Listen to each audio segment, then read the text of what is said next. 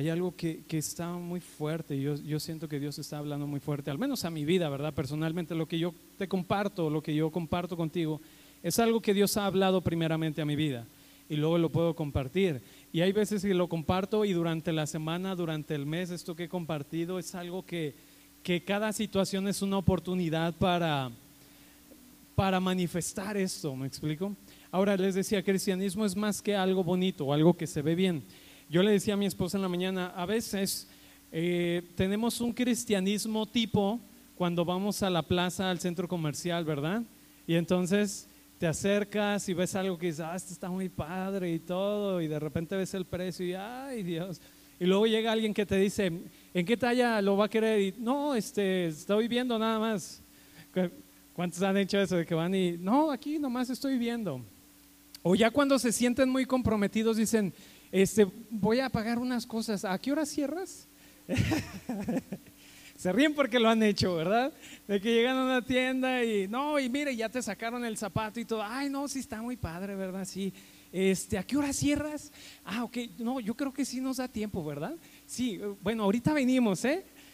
Porque a veces, muchas de las veces, sucede esto una, porque no tienes el recurso, ¿sí o no? Dice, está muy padre, me gusta, pero no me alcanza. Y a veces pensamos que cristianismo se trata de eso, ¿verdad? Como de, lo ves, te lo platican, lo comparten y dices, wow, eso está muy padre, eso, eso se escucha muy bien, se ve bien, pero cuando es algo eh, para tu vida, para vivirlo, es como, no, pues ahorita no, joven, nada más ando viendo, nada más ando escuchando, ¿verdad? Ahorita no, joven. Eh, no me alcanza. Porque hemos basado nuestro cristianismo, nuestra vida cristiana, en el paradigma de hacer para tener. Y entonces decimos, no me alcanza, pero algún día, ¿verdad? Con esfuerzo, dedicación, voy a ser un buen creyente, un buen cristiano, voy a poder manifestar el reino de Dios.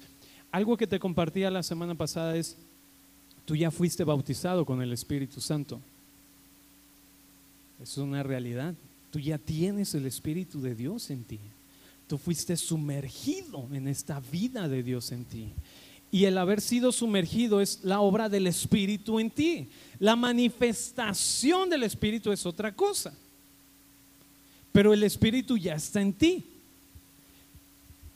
El Espíritu de Dios o Dios Espíritu habita en ti, en tu espíritu da testimonio acerca de lo que eres en Dios. No es solamente un, ay, se escucha muy padre, pero fíjate que no me funciona para mi vida diaria.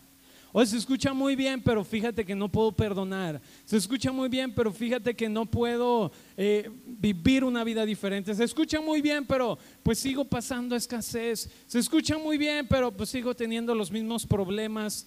Fíjate, si tú sigues teniendo los mismos problemas de hace 10 años, Quiere decir que estás repitiendo ciclos. Y si estás repitiendo ciclos, quiere decir que hay algo que no has entendido. Puedes pensar un poco, ¿verdad?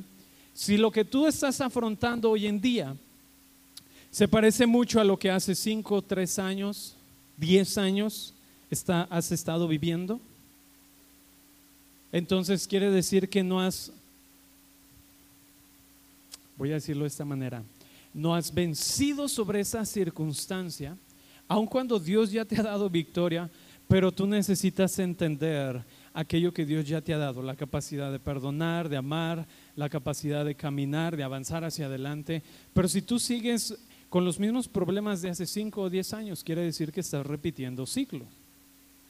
Tal vez la situación no es igual, pero es muy parecida. Si la analizas un poco, te puedes dar cuenta que a lo mejor es la misma situación, solo que se ve diferente. Y vamos a ver un poquito eso, porque el pueblo de Israel estuvo 40 años asentado en el desierto. 40 años.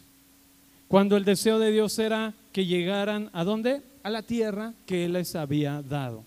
Pero si estamos repitiendo un ciclo, quiere decir que no hemos... Hoy, fíjate, eso es lo importante. Si hoy tú te das cuenta que hoy estás repitiendo un ciclo, hoy tienes la oportunidad de avanzar. Hoy tienes la oportunidad de moverte hacia adelante o vas a dar otra vueltecita. ¿Me explico? Y a la vuelta de otros cinco años te vas a dar cuenta que estás otra vez en el mismo ciclo. Acompáñame a cantar de los cantares. Porque algo que, ha estado como latiendo muy fuerte o algo que, que Dios ha estado hablando a mi vida es, vienes, escuchas o venimos y escuchamos, ¿verdad? Y de repente es como, está muy bien, está muy padre, pero pues no pasa nada en mi vida. Venimos, escuchamos, eh, estamos en un momento de, adoración. Ahora, por cierto, eh, no se trata de entretenerte, porque creo que no estaríamos haciendo un buen lugar, un buen lugar, perdón, sí, un buen lugar y un buen momento para entretenerte. Nuestro propósito, nuestro fin no es entretenerte. Si buscas entretenerte, pues ahí está el cine o cualquier otro espectáculo, ¿verdad? Con, con mucho más presupuesto en la producción. Todo esto no es para que tú digas, ay, qué padre, está bien bonito todo, ¿verdad? Y que ya. No se trata de entretenerte, se trata de que tu vida vaya en un rumbo diferente, de que puedas tener una realidad diferente en tu vida. Es más allá de escuchar, más allá de sentarte y decir, wow, pues sí, una hora, híjoles, hoy, hoy se tardó el pastor. Entonces, el propósito de Dios es empujarte, es llevarte. Dios, fíjate, la Biblia dice que tú vas de gloria en gloria. Esa es la realidad para ti, de gloria en gloria. Sin embargo, muchas de las veces no nos sentimos que vamos de gloria en gloria, ¿verdad? No nos sentimos que vamos de gloria en gloria. Y está bien no sentirte así, pero lo que tú sientes no es tu realidad. El cómo tú te sientes no debe definir el quién tú eres. El cómo tú te sientes no te dice quién tú eres. Lo que eres en Dios va más allá de cómo tú te sientes hoy, de cómo tú te sientas mañana, de cómo tú te sientas la próxima semana. El quién eres en Dios va más allá de eso. Y entonces, algo que yo comentaba es, muchas veces escuchamos y parece que no produce nada, porque necesitamos entender, dice, la revelación produce un cambio en nuestra identidad. Y para que haya revelación debe haber un entendimiento, o para que haya una revelación debe haber una transformación de nuestra mente. Y esto solo sucede cuando el testimonio que hay en nuestro corazón, en nuestro espíritu, se pone de acuerdo en nuestro entendimiento y llegamos a una revelación de quiénes somos. Y esto produce cambio. Esto produce una nueva realidad. Acompáñame a cantares, cantar de los cantares. Dios está empujándote, Dios está llevándote a que tú avances a lo que Él te ha dado. Entonces vamos de gloria en gloria, de victoria en victoria, de triunfo en triunfo. Esa es tu realidad en Dios. Aún cuando no te sientes muy victorioso o de victoria en victoria, de triunfo en triunfo. Fíjate, hay una historia muy interesante. Para empezar, tú sabías que la Biblia no se escribió en capítulos y versículos, ¿verdad? ¿No? Ok, no se escribió. Tú abres tu Biblia, por ejemplo, Cantar de los Cantares, y tú ves capítulo 1, verso 1, y luego verso 2, verso 3, ¿verdad? Esos números no están en el original, en el texto original no están. No se escribió así. Se escribió como cartas, ¿sí? Todo corrido. De hecho, tampoco viene, no sé si tu Biblia o a veces en el celular también cuando tú estás leyendo un texto, te aparece como un subtítulo. Por ejemplo, aquí dice la esposa y las hijas de Jerusalén. Y luego el versículo 9, la esposa y el esposo. Y así tú puedes ir viendo como subtítulos en, en la Biblia. Bueno, no se escribió así la Biblia originalmente, o el texto que vamos a leer, Cantar de los Cantares, se escribió como cartas, como poemas. No tenían eh, versículos ni capítulos. Lo que hicieron después fue para tener, como hacer referencias, como para búsqueda, como para estudios. Si me explico esto de capítulos, versículos. Pero hay algo bien importante que sucede. Nosotros no vivimos en un cristianismo esquizofrénico. ¿Cómo es un cristianismo esquizofrénico? Mira, acompáñame al verso 5. A capítulo 1, verso 5. Dice, Morena soy, oh hijas de Jerusalén, pero codiciable como las tiendas de Cedar, como las cortinas de Salomón. Ahora, ¿por qué esto es un poquito extraño? Porque aquí te digo que como no se escribió en, subtítulos y así, aquí dice que la esposa y las hijas de Jerusalén, en la Biblia que tengo, así viene el subtítulo del capítulo 1. Pero en realidad sucede algo más interesante en este capítulo. ¿Y por qué te digo que cristianismo o no, no es un cristianismo esquizofrénico el que tenemos? Porque muchas de las veces es como, o sea, sí soy, pero no soy. O sea, sí me ama Dios, pero no me ama. Eso es como un cristianismo esquizofrénico, ¿me explico? O sea, como que sí, pero no. Primero, tengo que decir que en este pasaje no se está haciendo un énfasis en un estereotipo de belleza, porque lo que quiero que veas aquí, o lo que está hablando este pasaje, es acerca de la autoimagen, de la imagen correcta. Y entonces, este es un diálogo, este es un poema entre el novio, la esposa y el esposo entre lo que la esposa está diciendo y lo que el esposo está diciendo. Es un diálogo, una dinámica. Entonces en el versículo 5, tú lees de corrido, ¿verdad? Y dice, morena soy yo, hijas de Jerusalén, pero codiciable. Y entonces es como, tú dices, a ver, ¿cómo está esto? O sea, es como decir, o sea, estoy feo, pero de buen corazón. ¿No? Es como decir, o sea, soy malo, pero no tanto. Pareciera que eso es lo que está diciendo aquí. Sin embargo, en el texto original, lo que está sucediendo aquí, como te dije hace un momento, es un diálogo entre el esposo y la esposa. Pero el asunto es que ella tiene una autoimagen no correcta. Y como te digo, no es como enfatizar un estereotipo de belleza, sino más bien el autoimagen, cómo ella se ve. Y ella dice, morena soy. Ella, ella dice, desde, desde mi perspectiva, yo no me veo como algo deseable. Yo no me considero como algo, como alguien bonita. Es lo que está diciendo aquí. Morena soy, oh hijas de Jerusalén. Es lo que está diciendo la esposa. Ahora, no está en tu Biblia, pero aquí es donde te digo que hay un diálogo, porque el esposo la interrumpe y le dice, pero codiciable. Ella está diciendo, no, soy morena, ah, no soy tan bonita. Y él le dice, eres deseable.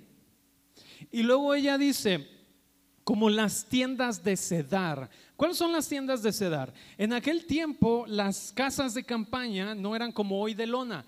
¿Cómo eran las casas de campaña en ese tiempo? Tenían que sacrificar un animal, en este caso las, las campañas de sedar eran conocidos por grupos de, o asentamientos que usaban las cabras, las pieles de las cabras. Entonces las pieles de las cabras eran pieles oscuras, pieles negras. Y entonces las, las tendían, las secaban, las curtían, hacían todo el proceso y cosían paneles. Y entonces como iban cosiendo paneles, los iban poniendo en el techo.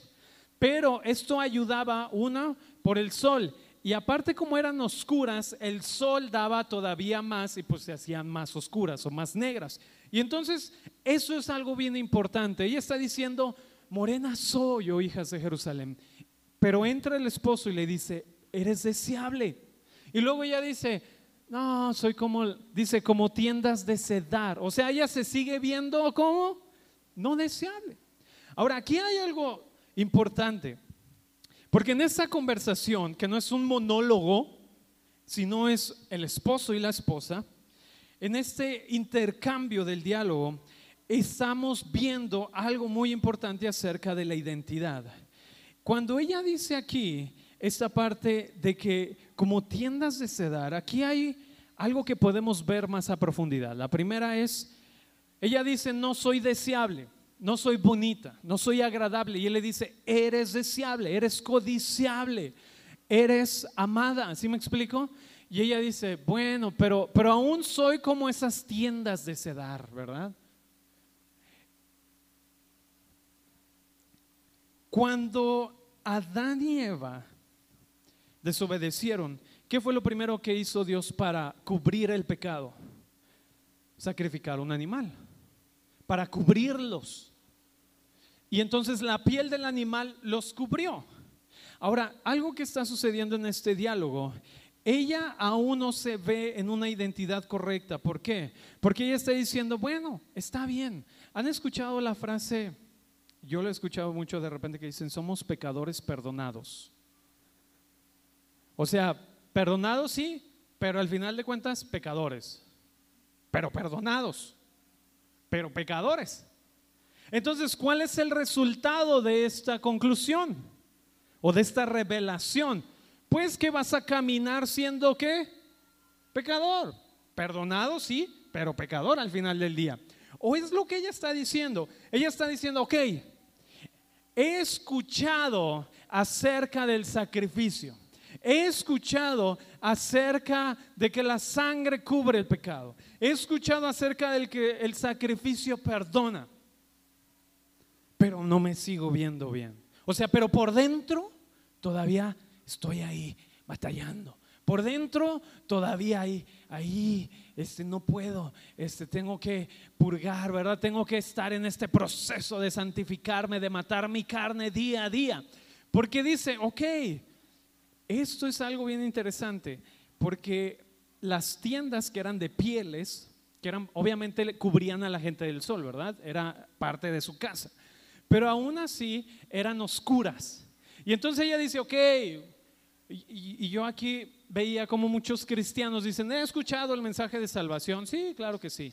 Pero aún hay que estar con el pecado, hermano. Hay que batallar, hay que eh, sacrificar la carne día a día, matar la carne día a día. Cristianismo no se trata de ser una carnicería, ¿me explico?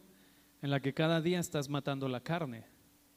Porque sucedió una vez para siempre. Fíjate lo que le contesta al esposo, porque ella dice, como las tiendas de sedar. O sea, sí, sacrificio y todo, pero por dentro todavía. Y él le dice, como las cortinas de Salomón. Un contraste totalmente diferente, porque las cortinas de Salomón estaban en el templo. Eran puras, eran relucientes, no tenían mancha ¿Qué contraste? Ella dice, no, soy morena, no, no. No hay nada agradable en mí. Y le dice, eres deseable.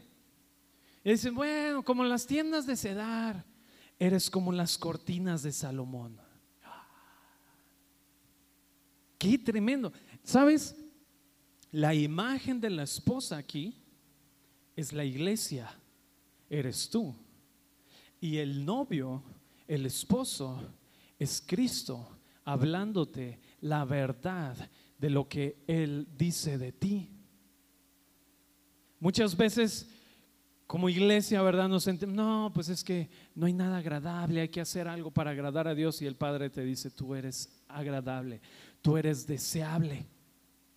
Bueno, pero hay que estar batallando con el pecado día a día. Eres como las cortinas de Salomón.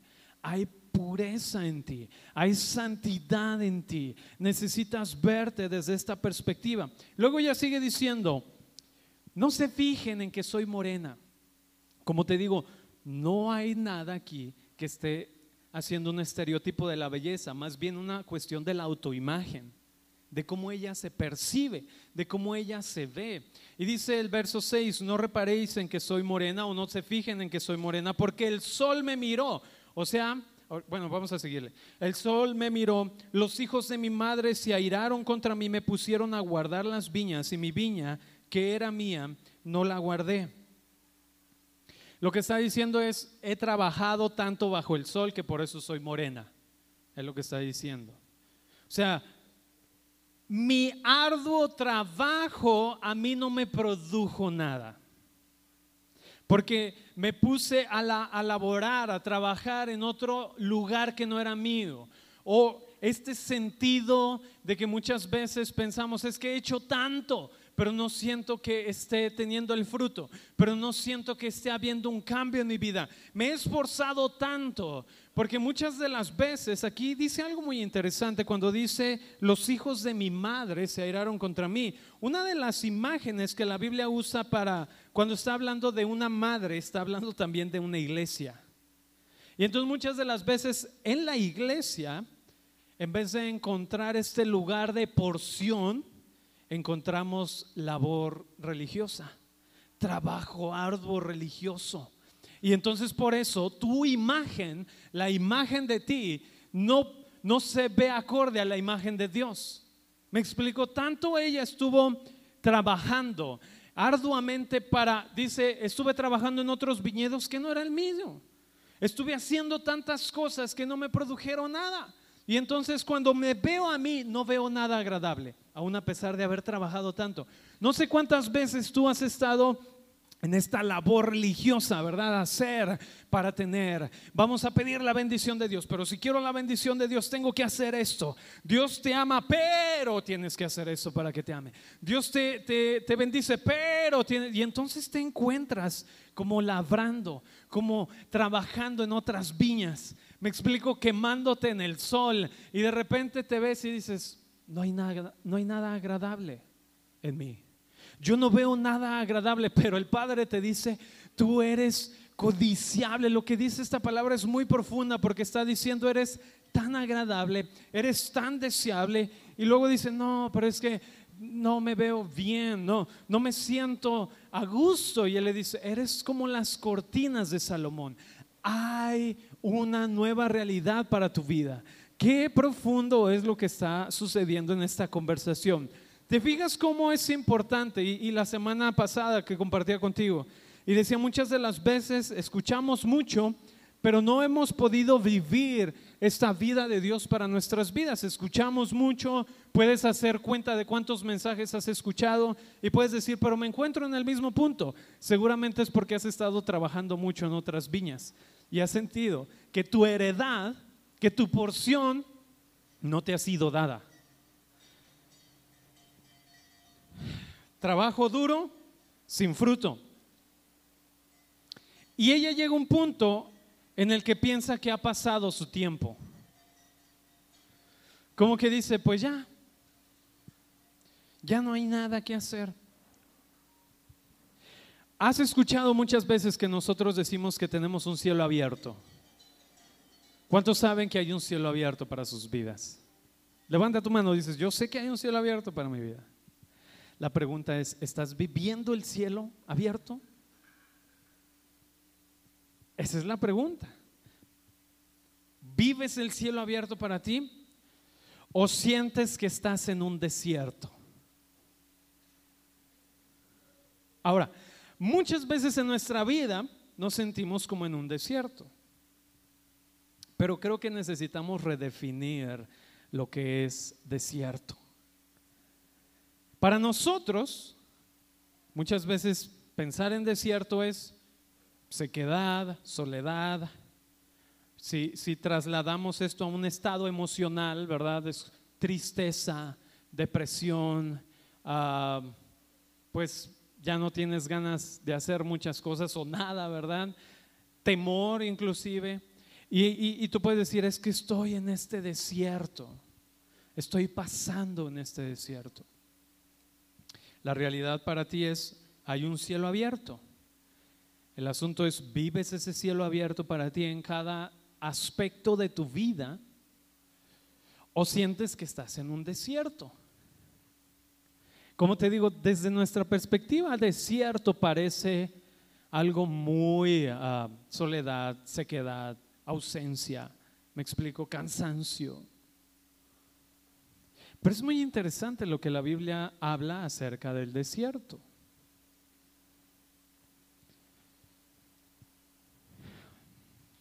Vamos a Oseas. Ahora, ¿qué tiene que ver el desierto con lo que te estoy hablando ahorita de Cantares? Ella dice que estuvo trabajando en un viñedo que no era el suyo. Necesitamos entender que si tú pudieras ver la tierra que hoy es conocido como Palestina, donde está Israel y toda esta zona, pues es una zona desértica. Sin embargo, ese clima es propicio para cultivar viñedos. Y hay otro tipo de frutos que se dan en ese clima que está ahí. Es higos también se dan ahí. Dátiles, exacto. Porque el clima permite ese tipo de frutos. Entonces el viñedo necesita ser cultivado bajo cierto, de hecho creo que uno de los ah, es uno de los frutos que hay que tener cuidado, o sea, se, se requieren de muchos cuidados, un viñedo. Y entre ellos es súper importante el clima, la altura, la presión, etcétera, etcétera. Entonces, en esta zona que es pues desértica, pero ahí es donde se plantan viñedos.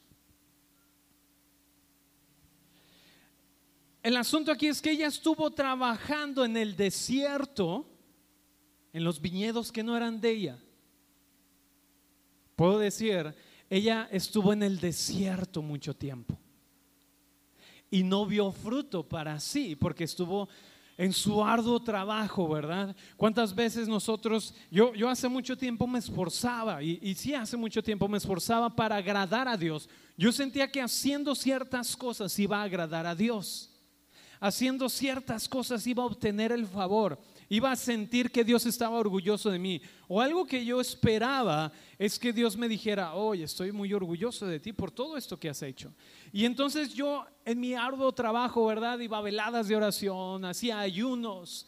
Y yo platicaba con mi esposa de repente que yo le decía, el asunto de estar trabajando tanto en esto como en el desierto, en otros viñedos, era que cuando lo estaba, por ejemplo, en, un ayuno, te desenfocas tanto de lo que realmente es, de lo que realmente importa, que yo le decía, cuando estaba en ayuno y oración, yo a veces estaba esperando, ay, ay que falta media hora para que acabe el ayuno, porque ya tenía hambre y yo, ay Dios, tú sabes que sí, sí aguanto, pero cinco minutos, ay, cinco minutos más de ayuno. Tres minutos, tres. Entonces ya estaba desenfocado, me explico, trabajando arduamente en el desierto y nunca obtuve nada. Trabajando arduamente y nunca hubo fruto. Porque no se trata de lo que yo puedo producir. Sin saberlo, yo estaba en un desierto, trabajando arduamente, pero en un desierto siendo quemado por el sol del trabajo, ¿verdad? Y cuando yo me veía decía, no es suficiente. No soy suficiente para presentarme delante del rey, para presentarme delante de Dios y decir, he hecho esto para que tú te fijes en mí. He hecho esto para que te agrades de mí. He hecho esto para que me hagas caso, para que me bendigas. Entonces, ella está trabajando en el desierto. Por eso te decía, ¿cuántas veces tú te has sentido en el desierto? Pero vamos a repensar, a redefinir este concepto de desierto. Y ahorita vamos a ver. Entonces, cuando yo veo en la Biblia, hay muchos versículos que hablan del desierto. Pero algo muy característico es que cuando hay desierto, Dios está ahí también. El desierto es un lugar donde Dios manifiesta su gloria. El desierto es un lugar donde Dios manifiesta cambio. Ahora, el enfoque del Evangelio no es el desierto. El propósito de Dios no era sacar cautivo al pueblo de Egipto para dejarlo en el desierto. El propósito era la tierra de promesa. Pero el pueblo se asentó en el desierto. Dijo, pues no está tan mal. Qué interesante, porque a veces pensamos, es que estoy en un desierto, hermano, pastor, ore por mí. Estoy en un desierto en mis relaciones con mi familia. Estoy en un desierto en mi trabajo. Estoy en un desierto en mi escuela. Estoy en un desierto en mi propósito. Estoy en un desierto en mi vida. No sé qué hacer. No sé, ya no sé quién soy. ¿Cómo me llamo? ¿Cómo llegué aquí? ¿Alguna vez te has sentido como en ese desierto de desesperación? Y algo que yo le compartí a mi esposa es como que nos gusta el drama, ¿verdad? A nosotros. Nos gusta el drama porque es como esta parte de, estoy aquí, de pie, cansado del camino todo moreno del sol, de trabajar pues, del esfuerzo. Pero aquí sigo, pastor, firme. Dios mediante, mañana amanezca vivo todavía, pero aquí estoy. No, de repente nos gusta el drama. Fíjate lo que sucede, Oseas, acompáñame a Oseas 2.14.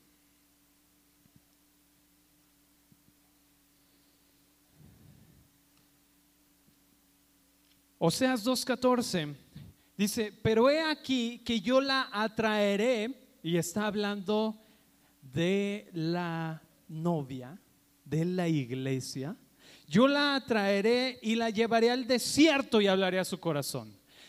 Para nosotros, muchas de las veces cuando hablamos o, pensamos acerca del desierto, es desierto igual a la prueba, ¿verdad? Es la prueba.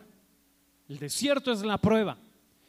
Y entonces pensando o teniendo esta mentalidad de que el desierto es igual a prueba, entonces leemos este pasaje y ¿qué estaríamos concluyendo?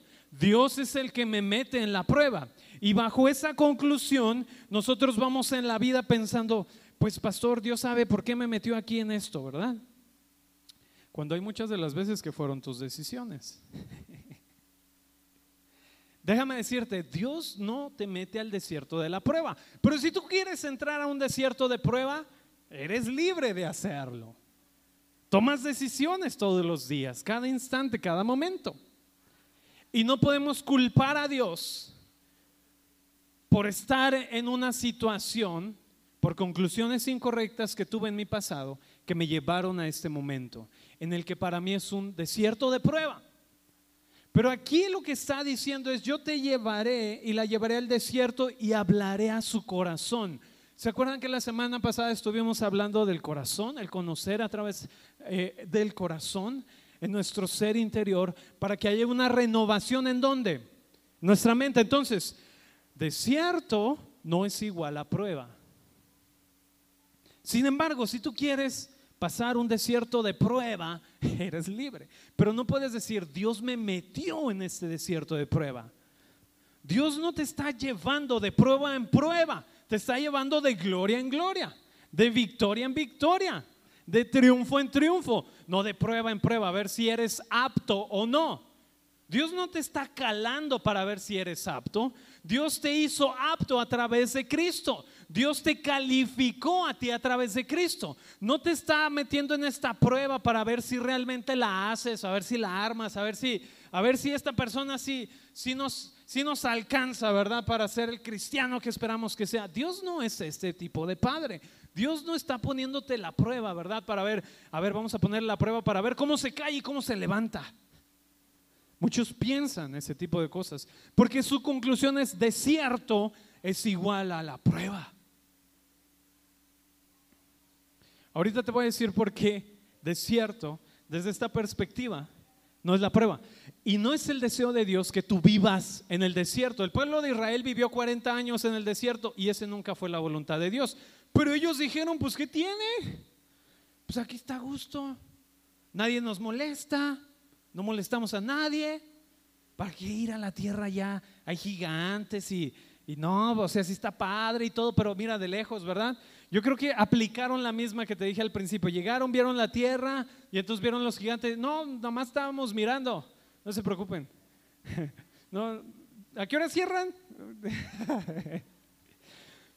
Les dio miedo, ¿me explico? Y, y, mejor dijeron, pues vamos al desierto. Ahora, ellos se acomodaron muy bien en el desierto. 40 años. Quiere decir que el desierto de repente no está tan mal. Puedo hacer mi habitación en el desierto, trabajando, trabajando, ¿verdad? Ahora, la diferencia del pueblo de Israel, ellos veían milagros en el desierto, pero estaban en el desierto. Dice que su calzado y su ropa no se desgastaba, pero estaban en el desierto. Qué padre sería eso, ¿no? Imagínate botas eternas por siempre. De por sí hay veces que tu camisa, ¿verdad? Esa que ya tiene hoyos, dices, no, todavía aguanta. Esa que, ese que, el pantalón que ya se está descosiendo, dices, no, no, no, no, no, ese, mira, todavía aguanta. Y luego dices, es más, ve a las tiendas y ve el pantalón como el mío en cuatro mil pesos. Así que anda a la moda. Entonces el asunto que está diciendo aquí es, yo te llevaré al desierto que dice en esta parte y hablaré a tu corazón.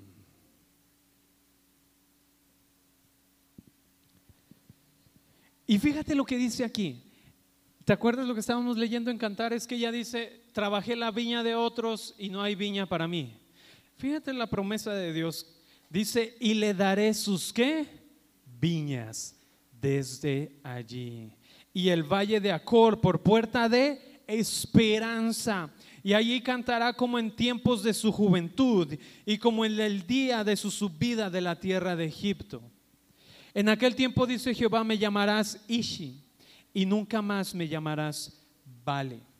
O lo que está diciendo aquí es, ahora yo soy tuyo y tú eres mía. Es lo que está diciendo aquí. Como te digo, cristianismo, el propósito del Evangelio no es el desierto, es la tierra de promesa. El apóstol Pablo en sus cartas dice, entremos pues al reposo, a la tierra de promesa, en el descanso, vivamos en el descanso y no andemos dando vueltas en el desierto, ¿verdad? que está muy bien, está muy a gusto, podemos vivir con mucha actividad en la iglesia y se siente muy bien, pero no hay un cambio. Podemos estar día a día haciendo actividad, actividad, actividad y no hay un cambio, no hay una realidad que se manifieste en nuestras vidas. Es, estoy en el desierto, es que está muy padre, mira, se siente muy bonito. Ahora a lo mejor tú dices, es que no, yo estoy en un desierto de sequedad en un desierto de soledad, en un desierto de temor, en un desierto de inseguridad, en un desierto de no saber qué hacer, pues déjame decirte que Dios no quiere que estés ahí. Y el Espíritu Santo te va a empujar a moverte hacia adelante. Y el desierto, no importa qué tan árido lo veas, Dios siempre se manifiesta ahí. Es algo bien tremendo que Dios, podemos ver que dice, yo te llevaré a este lugar, o cuando dice, yo llevo a, mi amada al lugar donde hay un cambio, al lugar donde voy a poner orden para que entonces haya fruto. La palabra desierto en el, en el hebreo es muy interesante, porque tiene tres palabras raíces, y las palabras que están muy relacionadas con desierto es, la palabra en hebreo desierto es midbar esa es la palabra desierto en hebreo. Y hay palabras, dos palabras más que están unidas en significado y en raíz, en la raíz de esta palabra. La primera de ellas es Débora. Ahora, Débora quiere decir abeja. Midbar quiere decir desierto.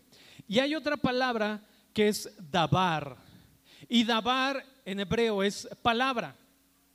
Ahora tú dirás, ¿qué relación tiene abeja palabra y desierto.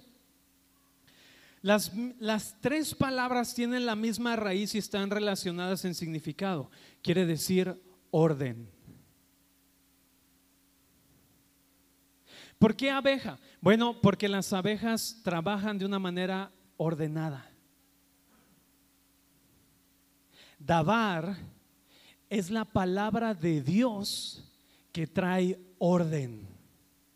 Cuando dice, yo envío mi palabra que es puesta por obra, está diciendo, yo envío mi davar, yo envío el orden y a través de la palabra que yo hablo, del davar, hay orden.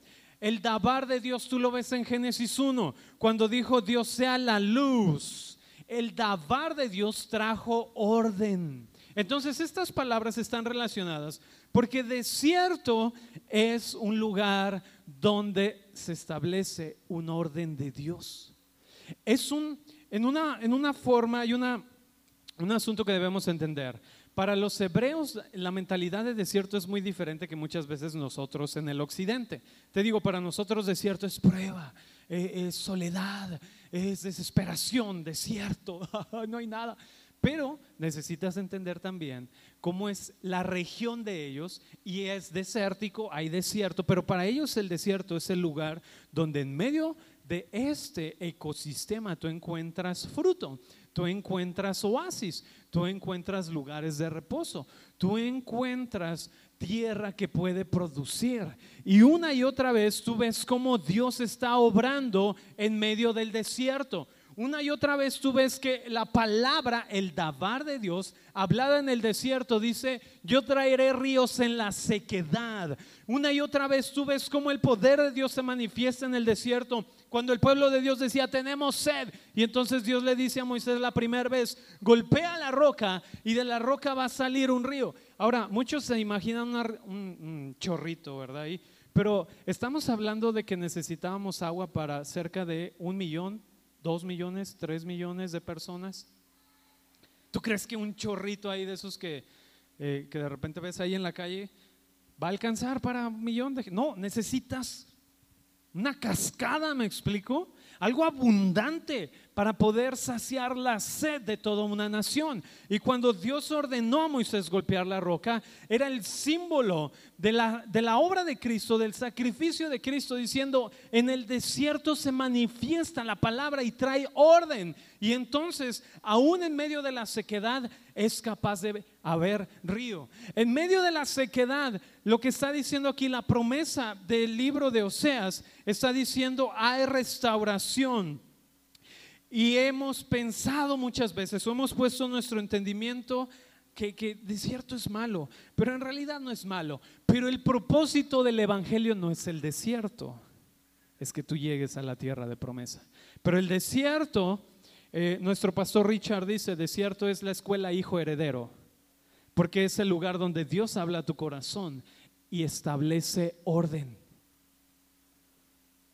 Establece orden en tu vida para que tú entonces avances, para que tú entonces camines hacia adelante. Ese es el asunto, el enfoque del Evangelio no es el desierto.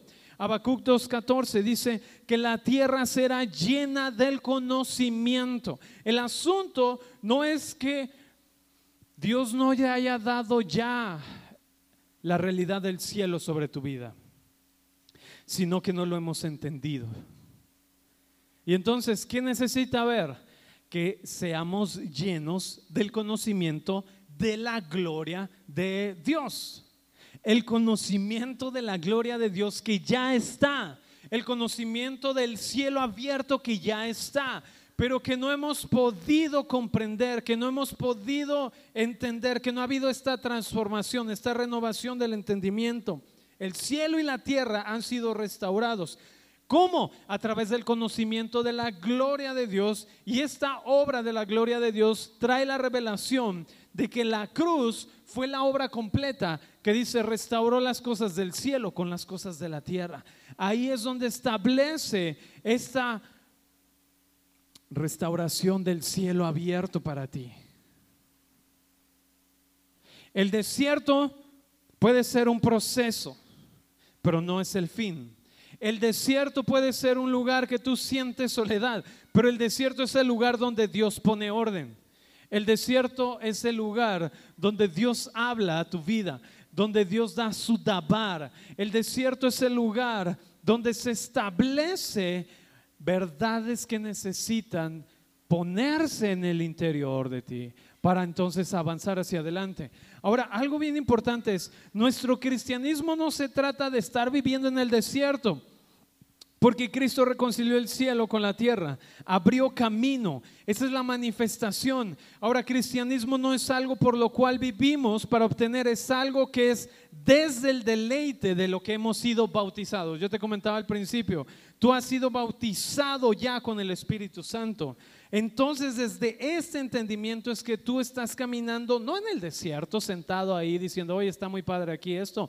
Pues eh, dos, tres, no, no pasa nada. Y no hay un cambio y no hay un resultado diferente en tu vida. El Espíritu Santo te está llevando a salir de este ciclo, a salir de este, he estado repitiendo este proceso por años, he estado repitiendo este proceso por años, ya es tiempo de que salgas de ahí, ya es tiempo de que avances, ya es tiempo de que camines de una manera diferente y dejes de repetir ciclos y dejes de estar tanto tiempo en el desierto, trabajando, esperando a ver si algún día pasa, porque ese es el momento donde Dios dice, aún en el desierto tú vas a ver la restauración. Tú vas a ver el momento en el que vas a poder caminar hacia adelante, salir de esto. Dios nos lleva de gloria en gloria, nos sacó de la esclavitud del pecado a su reino. O sea, nos sacó de lo que no había, de lo que no teníamos, hacia el reino, hacia el cielo abierto. Es muy interesante en Josué 3, 3, cuando Josué está listo para meter al pueblo a la tierra de promesa, hay una frase muy importante que les dice. Dice, la presencia, en los versos 3 y 4, los puedes leer en tu casa, Josué 3, versos 3 y 4. Él les dice, vean la presencia, el tabernáculo. Cuando vean el tabernáculo levantarse y los sacerdotes avanzar, ustedes vayan, levántense y caminen. Dice, ¿por qué? Porque la presencia delante de ustedes les va a dar dirección, les va a decir hacia dónde. ¿Dónde estaban ellos? En el desierto. Y entonces Josué dice, ya es momento de salir de aquí, es momento de avanzar pero solo puedes cuando la presencia de Dios está dirigiéndote. Y entonces dice, pónganse de pie cuando vean la presencia y avancen.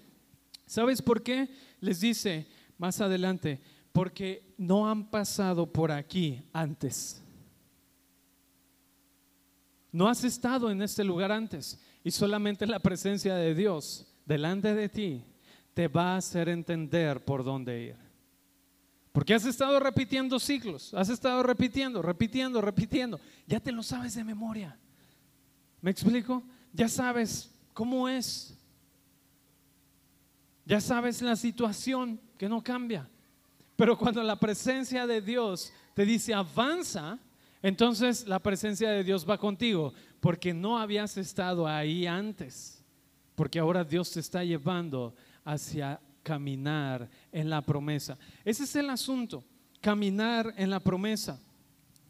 Entonces el desierto es un lugar de orden porque en el contexto del ah, el ecosistema es, es, un es un lugar donde todo organismo viviente está en perfecto balance y armonía. En el desierto, las abejas, eh, los animales del desierto, todos están bien. Ahora, Tú puedes decir, es que Dios me quiere traer en el desierto. Una y otra vez tengo que pasar la prueba del desierto, hermano.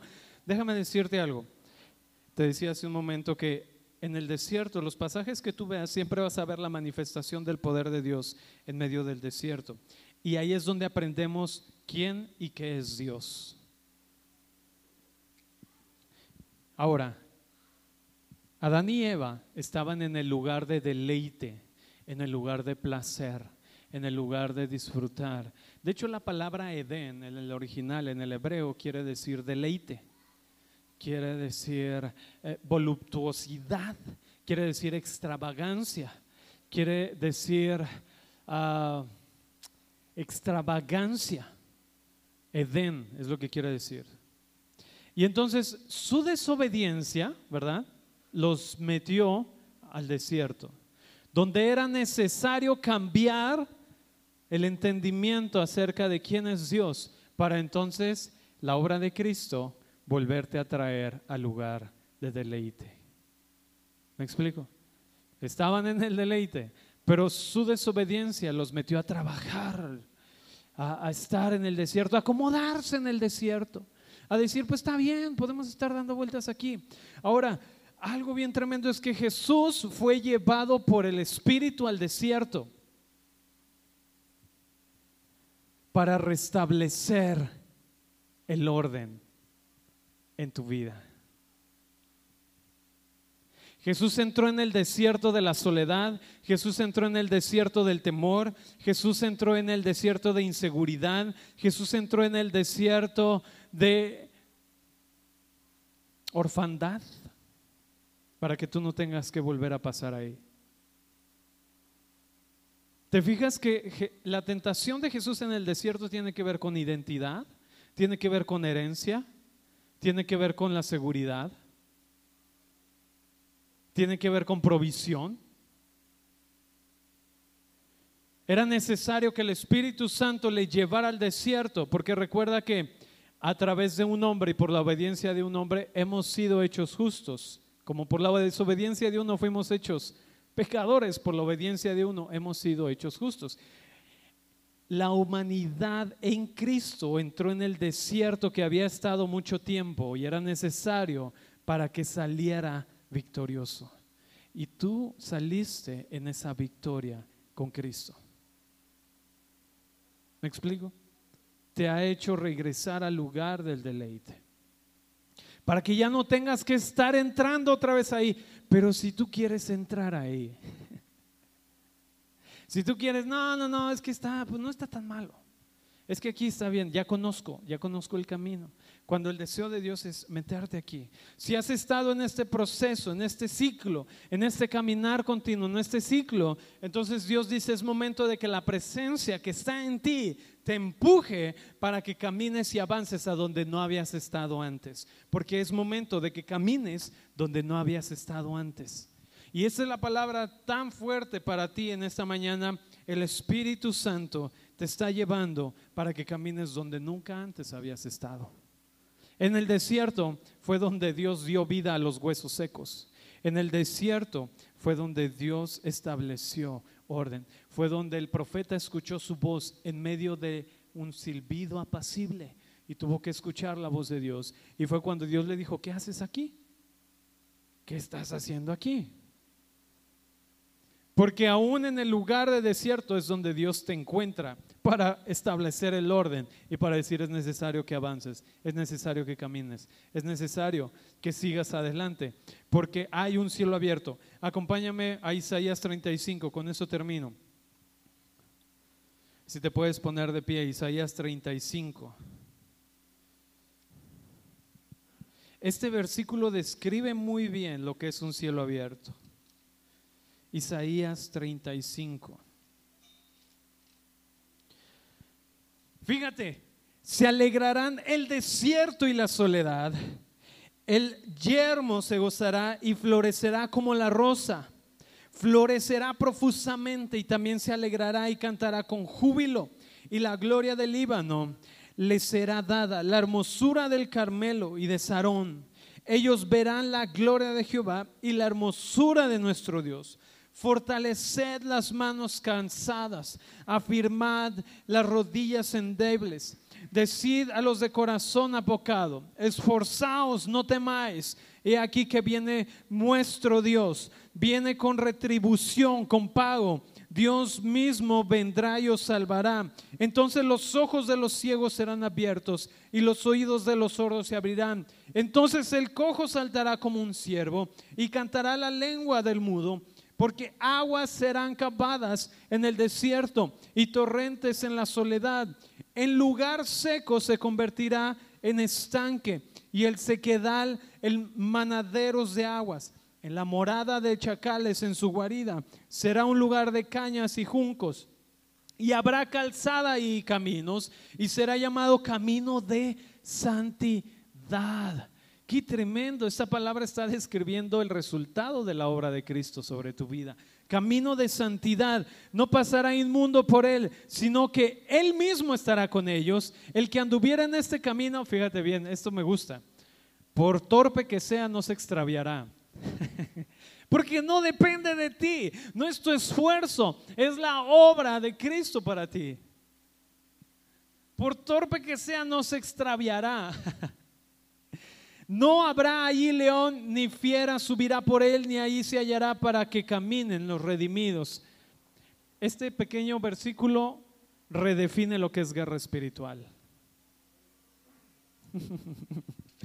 Dice, no habrá allí león ni fiera subirá por él, porque tú estás en el camino de la autoridad, en el camino de la santidad, en el camino de la restauración. Dice que en medio del desierto se tornó esto y luego sigue diciendo en el siguiente versículo, verso 10, y los redimidos de Jehová volverán y vendrán a Sión con alegría y gozo perpetuo será sobre sus cabezas y tendrán gozo y alegría y huirá la tristeza y el gemido. Esta es una descripción del cielo abierto para ti. No hay lugar para mí, para la tristeza, para el sufrimiento. Puedo pasar cosas en la vida, pero la promesa del cielo abierto es real para mí. Dice, por más torpe que sea, no se extraviará, porque no depende de mí, depende de Él y de su fidelidad, de su fidelidad para mi vida. Esto es tan poderoso. Cuando dice, volverán y vendrán a Sión con alegría, hay dos tabernáculos o dos ¿sí? tabernáculos. Uno es el de Sión y otro es el de Sinaí.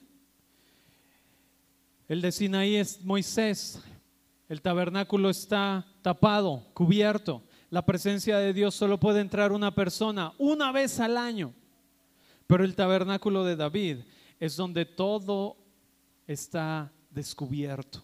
No hay velo que tape el tabernáculo. Hay adoración todo el tiempo. Y cualquier persona podía ver el arca del pacto. Podía ver y decir, ahí está la presencia. Y podían ser partícipes de eso. Cuando vemos, dice, restauraré el tabernáculo de David, está hablando, no es a través de esfuerzo, no es a través de ley, no es a través de rituales religiosos, sino que es a través de la libertad en el Hijo de Dios. El cielo está abierto, disponible. No importa lo que esté delante de mí, yo estoy confiando en que estoy en este camino. Dice camino de santidad. Dice, por más torpe que sea, no se va a perder. no, hay, eh, no hay excusa. Oye, pero camínale. no hay pierde. Como cuando alguien te da las instrucciones, oye, ¿cómo puedo llegar? Ah, mira, todo derecho, no hay pierde. Oye, pero es que no le, todo derecho, no hay pierde. Es que no leí muy bien, todo derecho, no hay pierde. Oye, es que yo no entiendo muchas cosas de la Biblia, todo derecho, no hay pierde. Manteniendo nuestros ojos en el autor y consumador de la fe, no hay pierde. por más torpe que seamos, en el sentido de que a veces, ay, yo creo que va a decir Dios, espero que esta vez sí le caiga el 20. Pero si no, no hay pierde, ¿verdad? La palabra de Dios sigue siendo la palabra. Es una palabra viva para ti, que siempre estará dando testimonio al Espíritu Santo, porque Él te toma de la mano y te dice, vente, no hay pierde en este camino de santidad, en este camino que Dios ha hecho para ti. Qué tremendo es esto. Vas de gloria en gloria, de victoria en victoria, de triunfo en triunfo. Puedes levantar tus manos un momento y decirle, papá, esta es una muestra en la que yo digo, no depende de mí, papá. Yo descanso y confío plenamente en ti. No es mi fuerza, no es mi habilidad, no es mi experiencia, es tu fidelidad.